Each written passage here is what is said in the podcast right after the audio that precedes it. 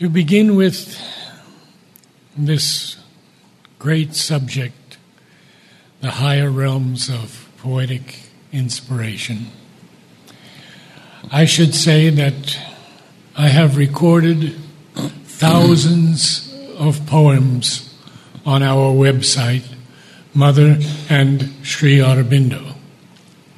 I have studied the future poetry of Sri Aurobindo again and again.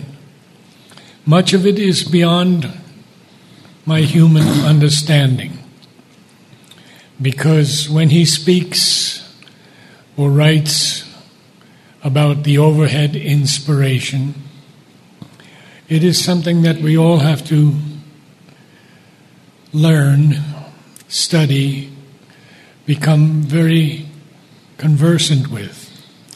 Because it is a poetry that is written from above the mind.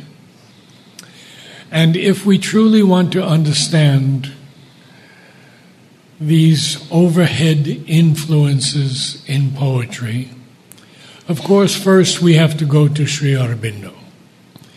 But we can also go to other poets whom he praises greatly. A.E.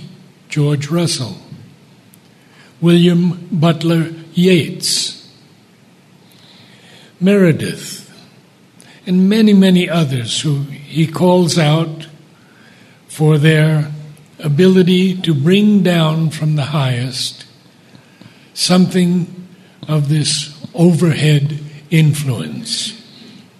Now, people come to me all the time and say, Oh, I have written these four lines, I have written this poem. And many of you, I'm sure, have written poetry and it has come down. But it's not you. It has come from another realm of experience. And that's why you're so happy that it came to you. Now, you know that Sri Aurobindo,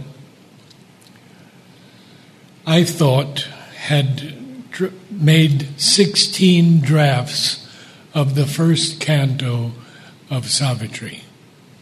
And when I mentioned this to Ranganathan, um, a long time ashramite, he, who worked in the press for more than 40 years, I believe, he said to me, No, Narad. He made 50 drafts. 50. And he said, I have seen them all.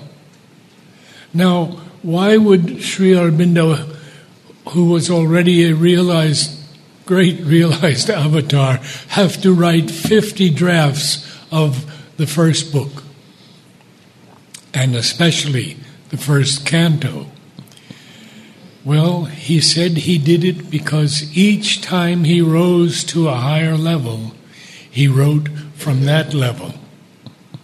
It's an extraordinary statement. So, time after time, he rose higher and higher and higher. So, what do we do? Well, I can tell you that I've probably written 30 or 40 books already. Not all on poetry. I've written a book on the service tree. I've written a book on the new music. And I've written books on horticulture. But in my aspiration to understand more about these higher realms of poetic vision, I spent years with Amal Kiran, um, to whom Sri Aurobindo gave that name, a clear ray. His legal name was K.D. Sethna. And he would praise my poetry and criticize it and encourage me. Again and again, he would encourage me. He would publish my poems in Mother India when he was in charge of it. And so I wrote to him many, many questions on Savitri, and he would do his best and answer them.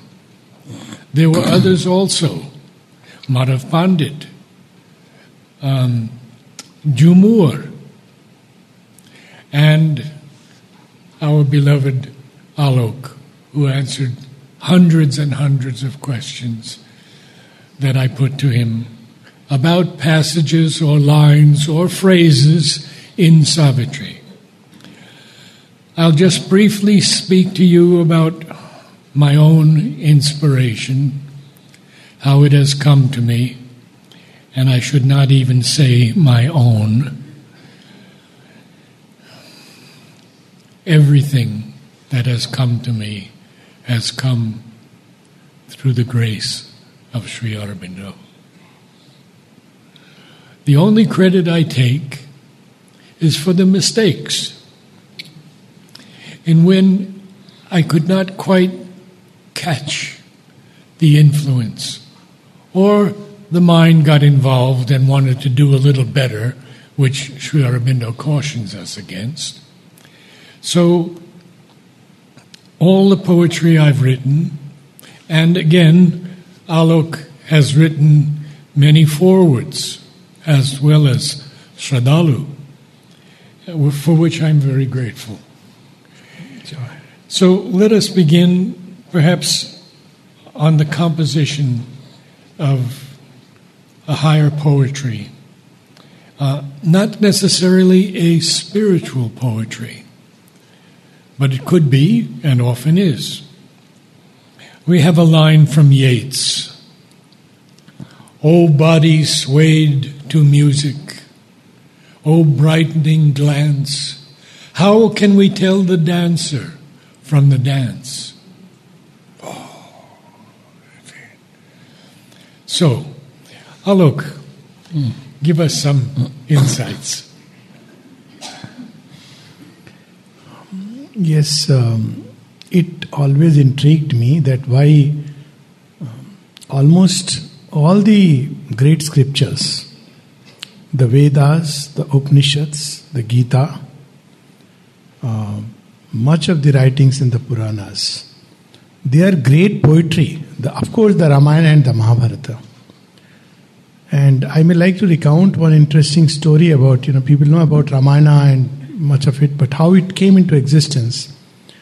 As the story goes, that uh, once Rishi Valmiki saw a pair of uh, birds, Kranch Pakshi, and they were killed by a careless, ruthless hunter while they were in a state of love. And that brought so much compassion to his heart, and a meter came out the expression came in the form of a metrical rhythm. And that was the beginning of Ramayana. If you look at the Ramayana, that uh, little one sloka summarizes actually the story of Rama and Ravana, uh, Rama and Sita. Uh, that apart, in Indian thought, especially the Tantras, there is this understanding of speech, how speech is born. So everything that we experience here is. Um, uh, owes its origin to something higher, not only poetry. Even the substance, even matter, owes its origin to something higher. So, um, we often hear this expression, the word made flesh, or in the Bible, the saying is that, and God said, Let there be light, and there was light. We have these expressions of um, the rhythm which created this universe. Nad, the original swar. So, essentially, the word which has created is the rhythm, uh, is the original spandan which came out of the silence and stillness of the one. And this rhythm has the power to create. Now, how does it create is a very beautiful uh, whole science, but I'm not getting into it because that will be a different subject altogether. How does this rhythm create? But the effort of human speech, just as it, it tries to catch some glimpse of the eternal in everything, in heart, in mind, in thought, in, in will. So, the effort of human speech is to capture something of that rhythm in terms of not just substance of thought, but in the rhythm of the speech. So, this was the origin. This is the origin. It's the highest intensity to which human speech can be uplifted. And that's what is the mantra. So, because uh, everything can be uplifted to its height, and human speech is something very extraordinary um, power which we most recklessly use or rather misuse because it has a power to destroy, it has a power to create. We all know it. We don't need to elaborate on that. How human speech and not only it can destroy and create in terms of its subsequent effect, even immediately. There is that creative aspect of speech wherein when you read a very um, you know sublime poetry and i can give a few examples from the indian context even western poets i read a lot but i can give you that with which you know i got intimately connected when i read the mahabharata it appeared to me the characters are much more real than any of the serials they are wonderful. But that is something which I just can't. You know, the Krishna that I read is, is the creation. I mean, he is reality, but the way the poet communicates is so much real. So, also, when you read, we, uh, I mean, for me, like when I read Sri Aurobindo, he creates. And one of the great purposes, among many, when we read, say, a book like Savitri or any of his poems, is to communicate and create that state of consciousness in which the seer has arisen. So it is directly a yoga. It's not about understanding. There is a power in that creative word, and when we just read it, it starts creating that state which the Rishi is communicating through this medium. And indeed, it is the best medium because when we read prose, automatically we try to discern, analyze. Philosophy is like that. So, but when we read poetry, it goes straight to the inner being. Fortunately, because very often our surface mind doesn't understand it. So, it's a great help. It bypasses the barrier of rational thought and it just stirs something inside. And if you wait for the moment, if you wait, you muse upon the index thought, as Aurobindo says, it starts revealing layer after layer of what is contained within. it. That's the power of poetry. So there are four levels at which speech can express you know be found. Two are below and two are above. This is according to the tantric lore and Sri Aurobindo of course speaks about it. In the highest realm it is paravak that which is beyond it's the first stir from which creation starts. The creative power of the divine. It cannot be captured. All the forms of earth are nothing but a document which is trying to manifest something of this original nad even if you combine all of them, still you cannot recreate it. That's how one of the poets says.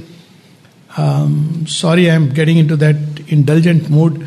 सात समंद तो मसी करो लेखनी सब बन रही धरती तो कागत करो हरिगुण लिखा न जाए that you make ink out of all the seven oceans and make pen out of all the trees. This is not to cut the trees, excuse me, but it's a figurative way of saying and make the whole earth like a paper on which you can write, still you cannot completely express the beauty, the grandeur, the glory, the charm, the sweetness, the power of this one word, Hari, one of the names of the Lord. Cannot express. So that original stir, all creation is continuing to express it. If we look at creation at another level, it is poetry. So poetry is not just a word, like Veda is not just the shlokas. Veda is the secret knowledge embedded in creation. That's why when Sri describes Satyavan, he says, a Veda knower of the unwritten word. It's, it's there. Veda is secret knowledge. It's embedded in creation. If we look at the way the galaxies spin in space, if we look at the way um, you know, even some animals, the way they move, the plants, it's a poetry. And we too can, in our own bodies, tune ourselves to this grand poetry in creation. But that is parava.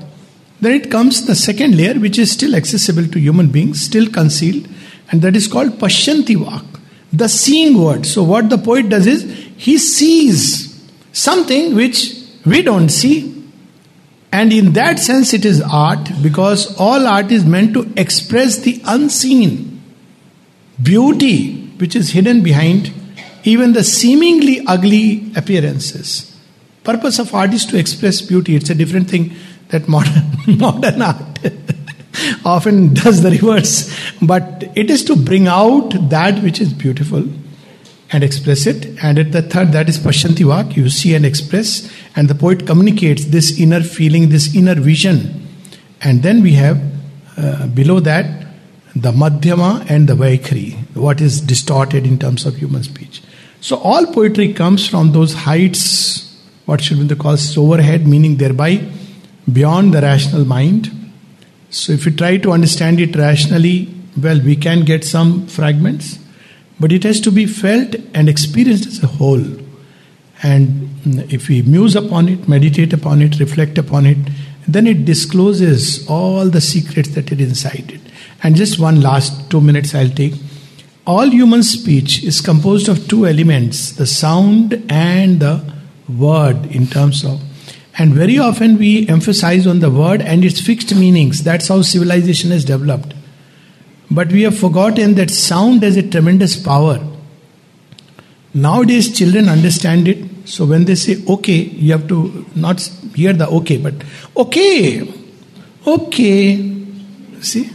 Okay. So they mean different thing just by the play of sound, which is something very beautiful. Also, Aurobindo speaks about the limitations of human speech at present, and he speaks about a future language which has to emerge. And the mother also speaks about it. So, uh, all the mysteries of existence are not ex- exhausted in our present frame. Much more is to come. A, a higher and higher poetry, greater and greater inspiration uh, rhythms which, as of now, we don't know and don't understand. And that's what future poetry is about. It is the mantra born from the depths of the heart that rise, or its home is in the upper hemisphere, in the in truth. Its home is in the truth. That's where the word, home of the word is. But it is hidden in the heart and rises from there and expresses itself in forms and symbols of sounds and words and creates what it sees deep within. Um, I'd like to talk to you a little bit about uh, some of the ashram ashramites whom Sri Aurobindo helped to become poets. He helped many of them. There was one man, Harindranath Chattopadhyay. And he wrote extraordinarily beautiful poetry, very lyrical. And Mother used to do something very interesting. He would come down from the uh, behind the samadhi. Mother would pour a basket of flowers onto his head. And he would go back to his room and type on a typewriter for hours and hours and hours. He wrote one lakh of lines in a year. Extraordinary. Another one, uh, well, I should finish. He left the ashram and came back after some years and met Amal Kiran. And Amal showed him some of his early poetry under Sri Aurobindo's influence, and the man wept. He realized that going away, he had lost the touch. I think Sri spoke about him as the most authentic, most authentic uh, yes. voice in English, uh, yes, Indian absolutely. voice in English poetry. Yeah. Now, Amal, of course, wrote a lot of poetry. And there was one poem that he wrote that Sri Aurobindo said, if you could always write like this, you would be among the greatest poets. Now, there was Nishikanto, whom I had the great blessing to meet on his birthday. And he was a great Bengali poet. He wrote some things in English too. But Sri Aurobindo said something very interesting to him. He said, If you go out of the ashram, you will become revered as one of the greatest poets. If you stay in the ashram, you will suffer for years and years great pain.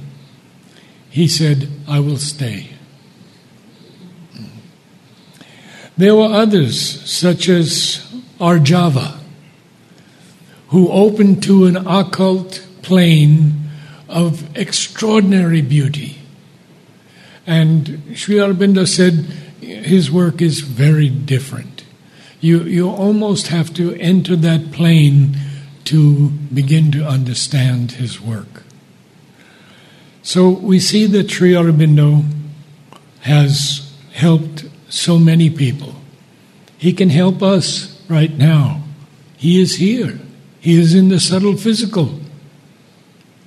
You can all meet him. And Mother said, when you go to the Samadhi, talk to him. Tell him of your problems, tell him of your aspirations. And certainly, if you have any feeling for poetry, you appeal to him for his guidance. Because in the new poetry, there is something that uh, Alok referred to, and that is the power of the word. And that power, if it enters us, we can write. Otherwise, it's just something from the mind, and there are thousands of poets who have done that already to, to very good effect. Uh, the early Wordsworth was excellent. Afterwards, Sri Aurobindo said he petered out. And of course, Yeats, Sri Aurobindo had high praise for. A.E. was more of a mystic, and he wrote mystical poetry. And Sri Aurobindo makes a distinction. He said A.E. was the greater, I don't think he said yogi, but uh, the greater person uh, within, but Yeats was the greater poet. So you see, we have to make that distinction also. Uh, we may write poems to to mother, and uh, we think they're very beautiful, but but if they don't come from that highest realm, and that's what the subject is of our talk today, these higher realms of, of poetry, which, in my experience, they come without our thinking. When I am touched in some way, I begin writing the lines without it, without even thinking about them. They just come, they flow down. And Nirod Baran has told us that in one session, Sri Aurobindo dictated 600 lines of poems to him. And I asked him, I said, Nirodbaran, did you ever not hear? He said, No, I heard every word. And then I said, What was his voice like? Sri Aurobindo's voice. And he said, It was like a flute. And I asked Udar, What was his voice like? He said, Perfect English gentleman. So it's very important for us to, when we read Savitri, to understand the word. I've written a book called Lexicon of the Infinite Mind from a line in Savitri. And that lexicon, in which Alok, Shraddhalu, and many others have helped me, seeks to define the word according to the way Sri Aurobindo understood it. And Sri Aurobindo preferred the Cambridge Dictionary. So I always refer first to the Cambridge Dictionary for definitions and pronunciations. Alok, you want to say a few more words? Um, I was just thinking that, you know, we should, I'm sure you would read that passage on the mantra, um, how really to receive. So, one is to write poetry, which, of course, if one is blessed, it's, it's wonderful, it must come as an inspiration. For me, it's always come from the heart, climbing up. That's how it has come to me. As a child, maybe 10, 12 years, I started writing poetry. tons of poetry, English, Hindi, both. Uh, but one thing I noticed, I can say in, on a very personal note, which is interesting, that till I physically came to know of Sri Aurobindo in this in this life, that's about uh, a little before 23, 24, I used to write a lot, and almost everything was in Hindi. I had almost this. Uh, mm, I don't mind sharing it. This strong feeling that, you know, Britishers were not very fair to India. So, though I, ex- I knew the language very well, but I won't just, you know, write. But after I turned to Sri Aurobindo, my, all my writings and poetry, everything came in English. It's so strange. It's something which I have observed in my own life. It was literally that, you know, I didn't try anything, didn't, uh, even now, but I, it's all personal. I just share with some people. Uh, some Hindi, of course, has come as bhajans. Uh, now they are on YouTube. Quite a few of the Hindi poetry which has come as bhajans. But this used to be, I mean, how things come. I've also seen that the medium on which you write makes a difference. So earlier I used to write um, on the paper, pen, like everybody else. When I switched on to the computer, I could suddenly notice that there is a difference which has come altogether, and I wondered why this change of the medium or the instrument is creating a difference. So they are very fascinating aspects of poetry, and um, I'm sure there is a. Uh, I, I, believe that there is a, a poet, a philosopher, and a little bit of a madman in everyone. Don't mind my saying so. and they all bypass the rational intellect, which is good, but philosopher does it in his own way by discernment. But it's it's um, it carries the charm, joy, and the creative expression. So, how to know that this poetry is genuine uh, or it's coming from the higher spheres? My one simple criteria, which I found in Savitri, is the creative word carries the delight within it. You know, Sri Aurobindo would always say that it is delight which wants to express itself in and through creation. So, all authentic creation, at least uh, that's my criteria. It's not about whether it be speech, um, talk, or writing. When I experience that inner enthusiasm as a kind of inner joy, it is, doesn't matter who will read it, won't read it, whether centuries will remain hidden. It doesn't matter but that delight, delight is a big word, but some semblance of that flows into the word. And the same thing happens to the reader. You observe it's so interesting. When you read a poetry of a sublime character, it brings joy. Why? Because it it gives us some touch of the original creative impulsion of the divine, which is delight. Raso vai sah. So essentially, how to arrive at there? just a cue from Upanishad, then we will read something probably. So the cue is the, in the Kena Upanishad, this speaks about the mind behind the mind and speech behind the speech. So this speech behind the speech, when do we enter? When the outer mind becomes quiet, it reflects, it's in a state of all poets have this common tendency. They, one they feel a lot and then they they don't rush into outward expressions they just stay quiet and let this whole thing go inside and then emerge burst out in the creative splendor of poetry so the more we become quiet the more poet we become um, if not partially mad but it's good because it breaks the patterns um, I one last thing. I feel sometimes we try to fit poetry into um, meters, which is wonderful. I mean, it's, it's an attempt of the mind. But I do believe this is a purely intuitive sense which comes from also reading Sri Aurobindo that the poetry of the future will not lend itself to any simple mentalized metrical arrangement. You have to feel for it. It'll go beyond the Literally, I would use the word rhythms of the infinite. They would be too plastic to be captured in one single pattern and way because that's the most important part of poetry, one of the most important, is the rhythm. And the rhythm comes with the sound, the stress, the accent. These are, this is what causes, create the rhythm. The quantity, that's another aspect of poetry. And speaks so much about um, quantitative meter. Um, but the poetry of the future will surpass this. It will be like a rhythm which will be creating and recreating itself with every line in, in, in a wonderful way. And that's what I have always felt about Savitri. People say it's an iambic pentameter, and I do understand that part.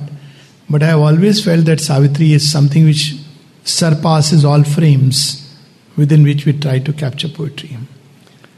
Maybe you like to read something. Actually, uh. I want to talk a little bit about uh, the structure that Sri Aurobindo has used. In all the great epic poems, the poet does not begin at the beginning of the story. It begins in the middle, and there are flashbacks. Sri Aurobindo has honored that epic style. The story of Savitri, the birth and quest, is long after these other books that preceded. Now, Sri Aurobindo actually replied to Amal Kiran's many, many letters in which he felt that there was a better word that Sri Aurobindo could have used. And 99, I think, 0.9% of the time, Sri Aurobindo disagreed. So I'm going to read you a little part here where Amal says, um, He's, Sri Aurobindo is speaking about the word invisible, a lonely splendor from the invisible goal almost was flung on the opaque inane. This is 1936. Sri Aurobindo writes, No word will do except invisible. I don't think there are too many eyes in fact, such multiplications of a vowel or consonant, assonance, or several together, as well as syllabic assonances, in a single line, or occasionally between line endings, are an accepted feature of the technique in Savitri. Purposeful repetitions also, or those which serve as echoes or keynotes in the theme. One more here, because this is so incredible. You have to understand that Sri Aurobindo, for 25 years, read all the poetry of the world. He learned German, and he read Goethe. He learned Latin, and he read Virgil. He read Dante. He read uh, Milton. So he was conversant with all these great poets who wrote epic poetry, and as well with the poets who, who wrote lyric poetry. So he says to us that rhythm is the most important thing. Rhyme is not so important. One can write unrhymed verse and Savitri is exactly that. He does not rhyme anything in Savitri, but many of his sonnets are marvelous rhymes.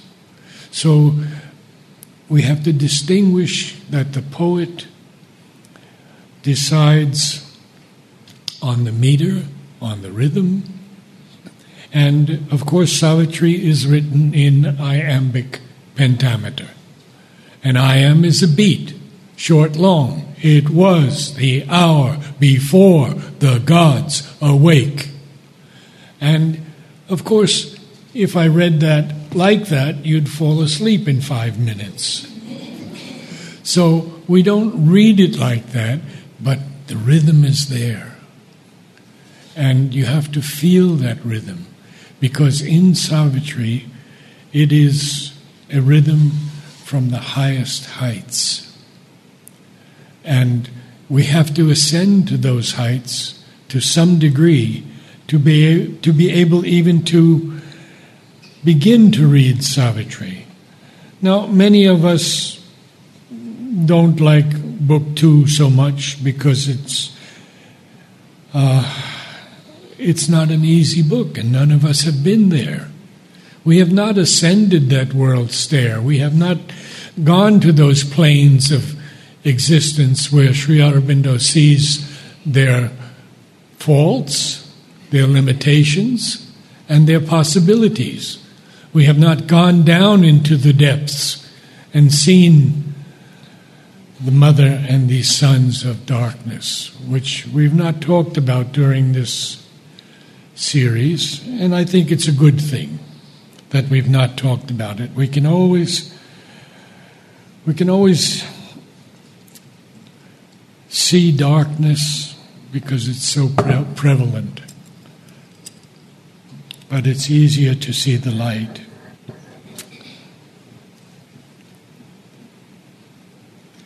We are chased by a self we cannot now recall, and moved by a spirit we must still become.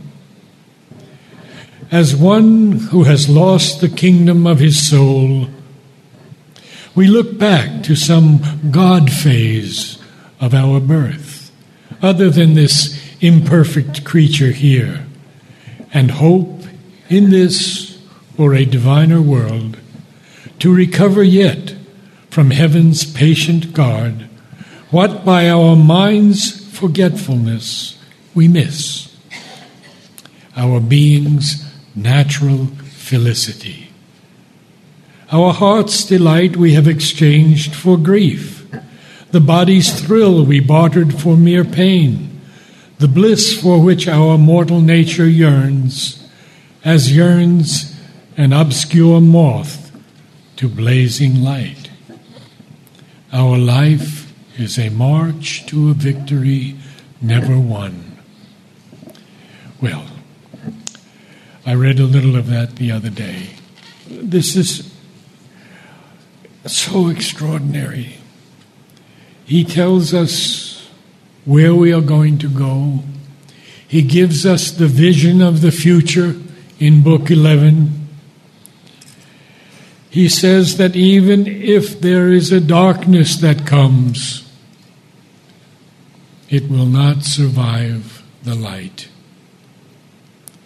We are here today to participate in that light that comes from our speakers and the light that they are able to share. I would like to read more to you, but uh, let me turn it over to Alok for a few moments and then I'll come back to it. Uh, you want to read some, I think. Yes, I want to read uh, something of Sri Aurobindo's poem. But it's a vast ocean, one of the most delightful books. Of course, Savitri is the ultimate. But uh, this is with reference to poetry itself. So, how Sri Aurobindo's poetry came into being, how he wrote poetry. Uh, so, it's everything that his entire life is there in his poems. So, I've, I've always felt that if you really want to read Sri Aurobindo's life, Savitri is one, second is all his experiences are there in collected poems. So, it's so wonderful. But this poem is uh, Musa Spiritus. So, the muse which inspires us. O word concealed in the upper fire, thou who hast lingered through centuries, descend from thy rapt white desire, plunging through gold eternities. Into the gulfs of a nature leap, voice of the spaces, call of the light Break the seals of matter's sleep. Break the trance of the unseen height. Invariably, when this inspiration descends, it enters into the human mind and it gets mixed. That's what Sri says, and that was the reason why he had to not only rewrite again and again, but also because even our words are not yet uh, ready to express those higher rhythms. And second is that there should be no mixture of the human mind. Even poets who write from great heights, when it enters the human mind, the realm of rational thought, it gets mixed. So he had to maintain that entire purity. So he speaks about it that how it enters and into matter sleep. In the uncertain glow of human mind, its waste of unharmony, thronging thoughts, carve thy epic mountain lined, crowded with deep prophetic grots. So he's reminding us as these higher things enter into the human ken, they get distorted. This is one of the biggest problems of all. People often say that God doesn't speak to us. Well, He speaks probably. He's the only fellow speaking. we are not listening. Uh, typically, we go tell a prayer and walk away. Don't even wait to hear Him, what He is trying to tell us. So, um, O muse of this silence, the wideness make in the unplumbed stillness that hears thy voice, in the vast mute heavens of the spirit awake, where thy eagles of power flame and rejoice. It's a longish poem. I'll just read four passages which are my favorite from this poem. Out, out with the mind and its candle flares. Light, Light the suns that never die. For my ear, the cry of the seraph stars, and the forms of the gods for my naked eye. How powerful this is. Just this one line. Out, out with the mind and its candle flares. Light, light the suns that never die. For my ear, the cry of the seraph stars, and the forms of the gods for my naked eye. Let the little troubled life God within, let the little troubled life God within cast his veils from the still soul, his tiger stripes of virtue and sin, his clamor and glamour and toll and dole, all these restless uh, noise um, of these life gods, desires and then so powerful these lines, just reading them is magic. All make tranquil, all make free. Let my heartbeats measure the footsteps of God. What a poetry this is. My life should become a poem.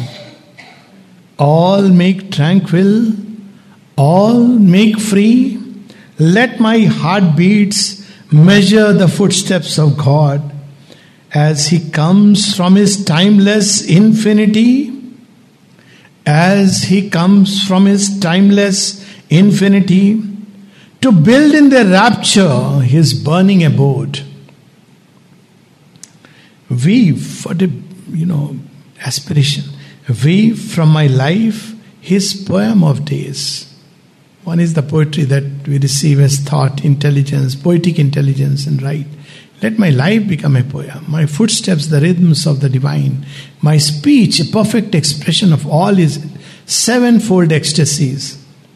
Weave from my life his poem of days, his calm, pure dawns and his noons of force, my acts for the grooves of his chariot race, my thoughts for the tramp of his great steeds course. What marvelous uh, lines they are, magnificent. Every poem, another uh, just a couple of minutes, uh, biographical poem of Sri Aurobindo, seer, deep hearted, occult fountain of love. Vast in thy soul was a tide washing the coasts of heaven. Sri Aurobindo wanted himself to be referred to more as a poet than a philosopher but his disciples uh, have left no stones unturned to turn him into a philosopher and a scholar to boot. But he always, he said, the philosopher was by, he had no intention to do so, but then, well, he ended up writing 64 pages of philosophy, as he said, because he believed that the yogi can do anything. But he was, in his core, a poet much more than anything else, and poet of the dawn and poet of the new creation, creating the new creation, bringing into birth the new creation by the power of the word. Reading Sri is yoga. I'm going to read a long passage to close our session. Because we don't usually read very long passages in Savitri. Um, it takes so much time and there is so much to say.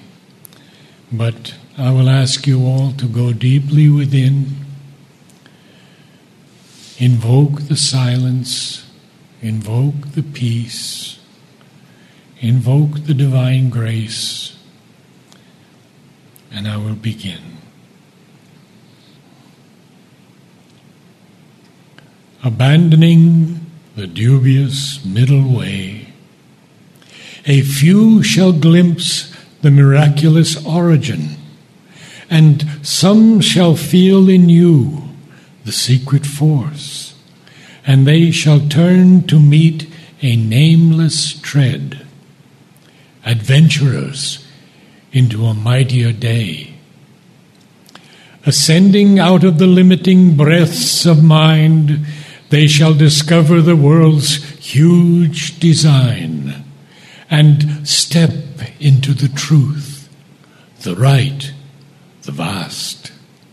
You shall reveal to them the hidden eternities, the breath of infinitudes not yet revealed, some rapture of the bliss that made the world some rush of the force of God's omnipotence, some beam of the omniscient mystery.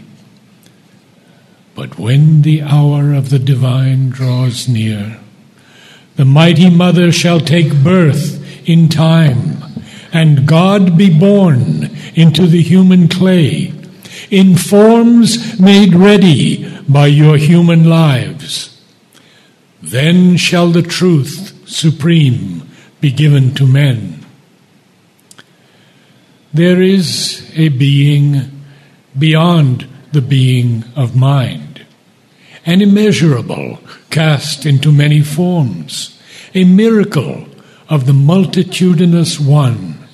There is a consciousness mind cannot touch, its speech cannot utter, nor its thought reveal. It has no home on earth, no center in man, yet is the source of all things thought and done, the fount of the creation and its works. It is the origin of all truth here, the sun orb of mind's fragmentary rays. Infinity's heaven that spills the rain of God the immense that calls to man to expand the spirit, the wide aim that justifies his narrow attempts, a channel for the little he tastes of bliss. Some shall be made the glory's receptacles and vehicles of the Eternal's luminous power these are the high forerunners, the heads of time, the great deliverers of earthbound mind, the high transfigurers of human clay, the firstborn of a new supernal race. The incarnate dual power shall open God's door. Eternal supermind touch earthly time the Superman shall wake in mortal man and manifest the hidden demigod, or grow into the God light and God force, revealing the secret deity in the cave. Then shall the earth be touched by the Supreme. His bright, unveiled transcendence shall illumine, shall illumine the mind and heart, and force the life and act to interpret his inexpressible mystery in a heavenly alphabet of divinity's signs. His living cosmic spirit shall enring, annulling the degree, annulling the decree of death and pain, erasing the formulas of the ignorance with the deep meaning of beauty and life's hid sense. The being ready for immortality. His regard crossing infinity's mystic waves. Bring back to nature her early joy to live. The metered heartbeats of a lost delight, the cry of a forgotten ecstasy, the dance of the first world creating bliss. The immanent shall be the witness God, watching on his many petaled lotus throne, his actionless being and his silent might, ruling earth nature by eternity's law. A thinker waking the inconscious world, an immobile center of many infinitudes in his thousand pillared temple by time's sea.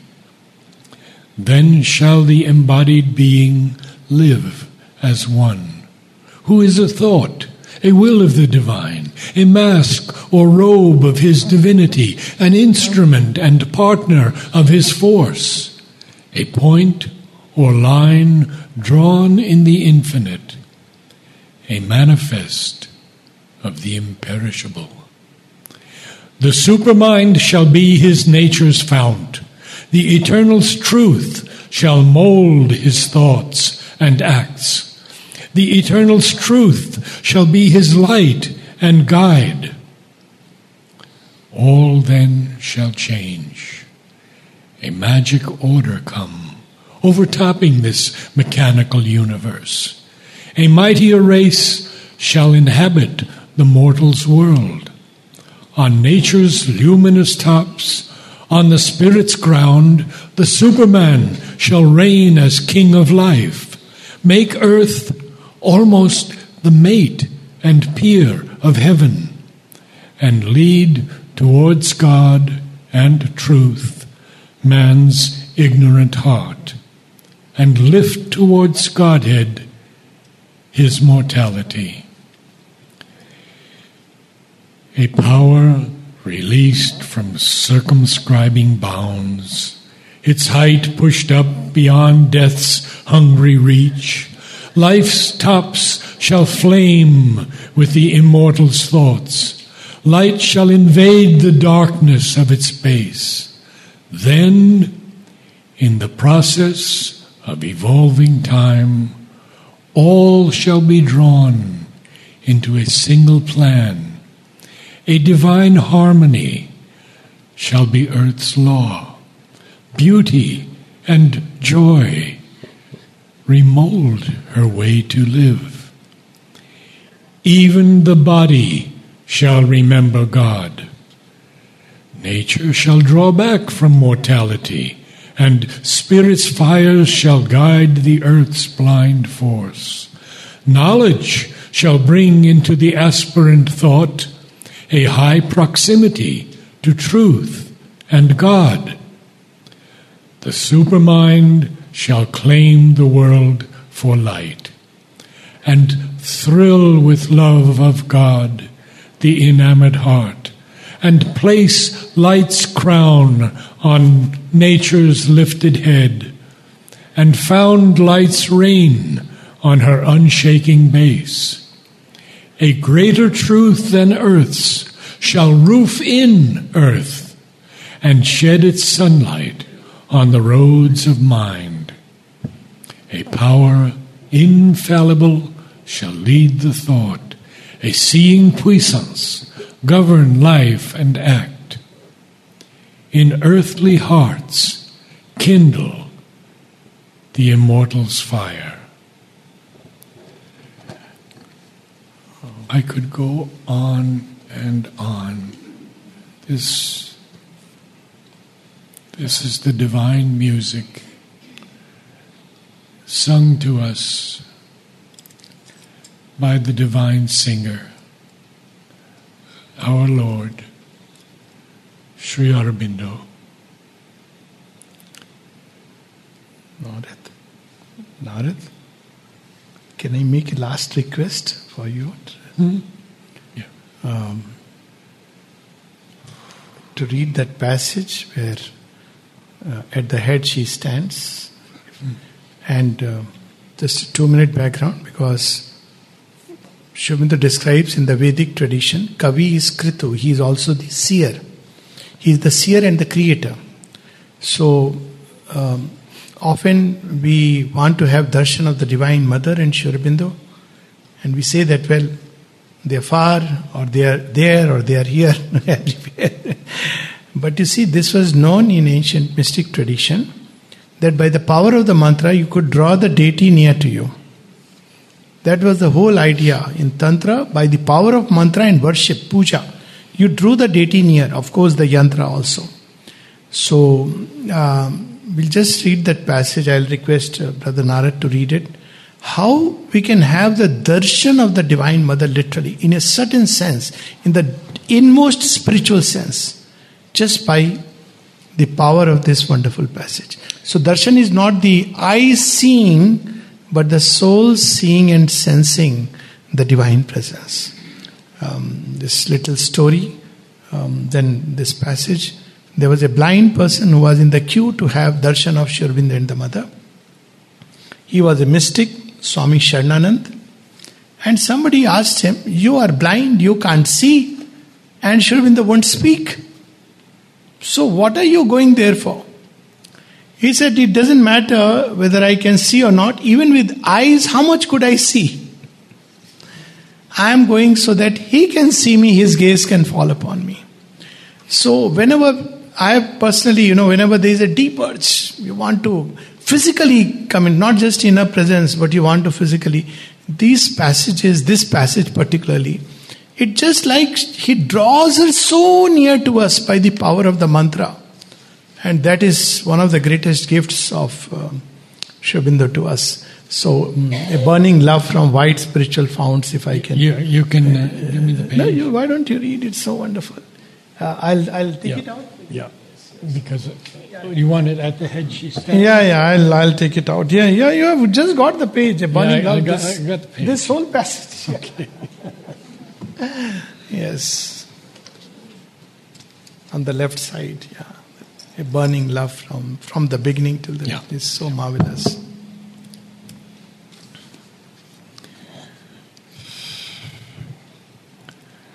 A burning love from white spiritual founts annulled the sorrow of the ignorant depths. Suffering was lost in her immortal smile. A life from beyond grew conqueror here of death. To err no more was natural to mind. Wrong could not come where all was light and love. The formless and the formed were joined in her. Immensity was exceeded by a look. A face revealed the crowded infinite. Incarnating inexpressibly in her limbs, the boundless joy the blind world forces seek. Her body of beauty mooned the seas of bliss. At the head she stands of birth and toil and fate. In their slow round, the cycles turn to her call. Alone, her hands can change time's dragon base. Hers is the mystery the night conceals. The Spirit's alchemist energy is hers. She is the golden bridge, the wonderful fire. The luminous heart of the unknown is she. A power of silence in the depths of God.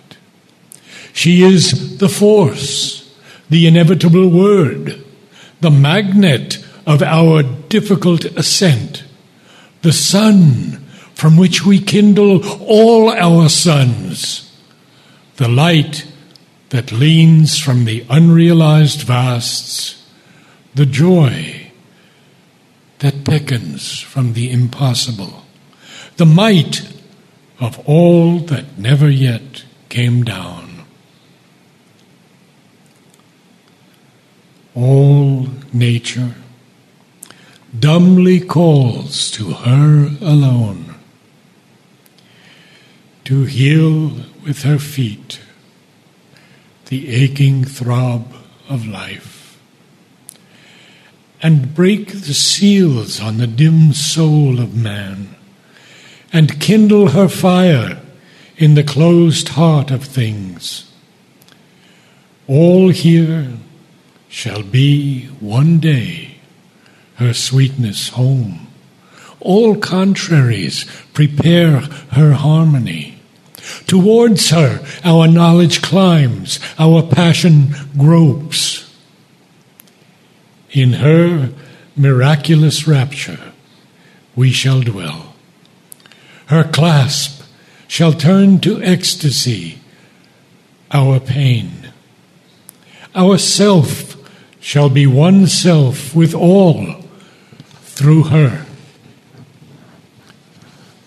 In her confirmed because transformed in her, our life shall find in its fulfilled response above the boundless, hushed beatitudes, below the wonder of the embrace divine.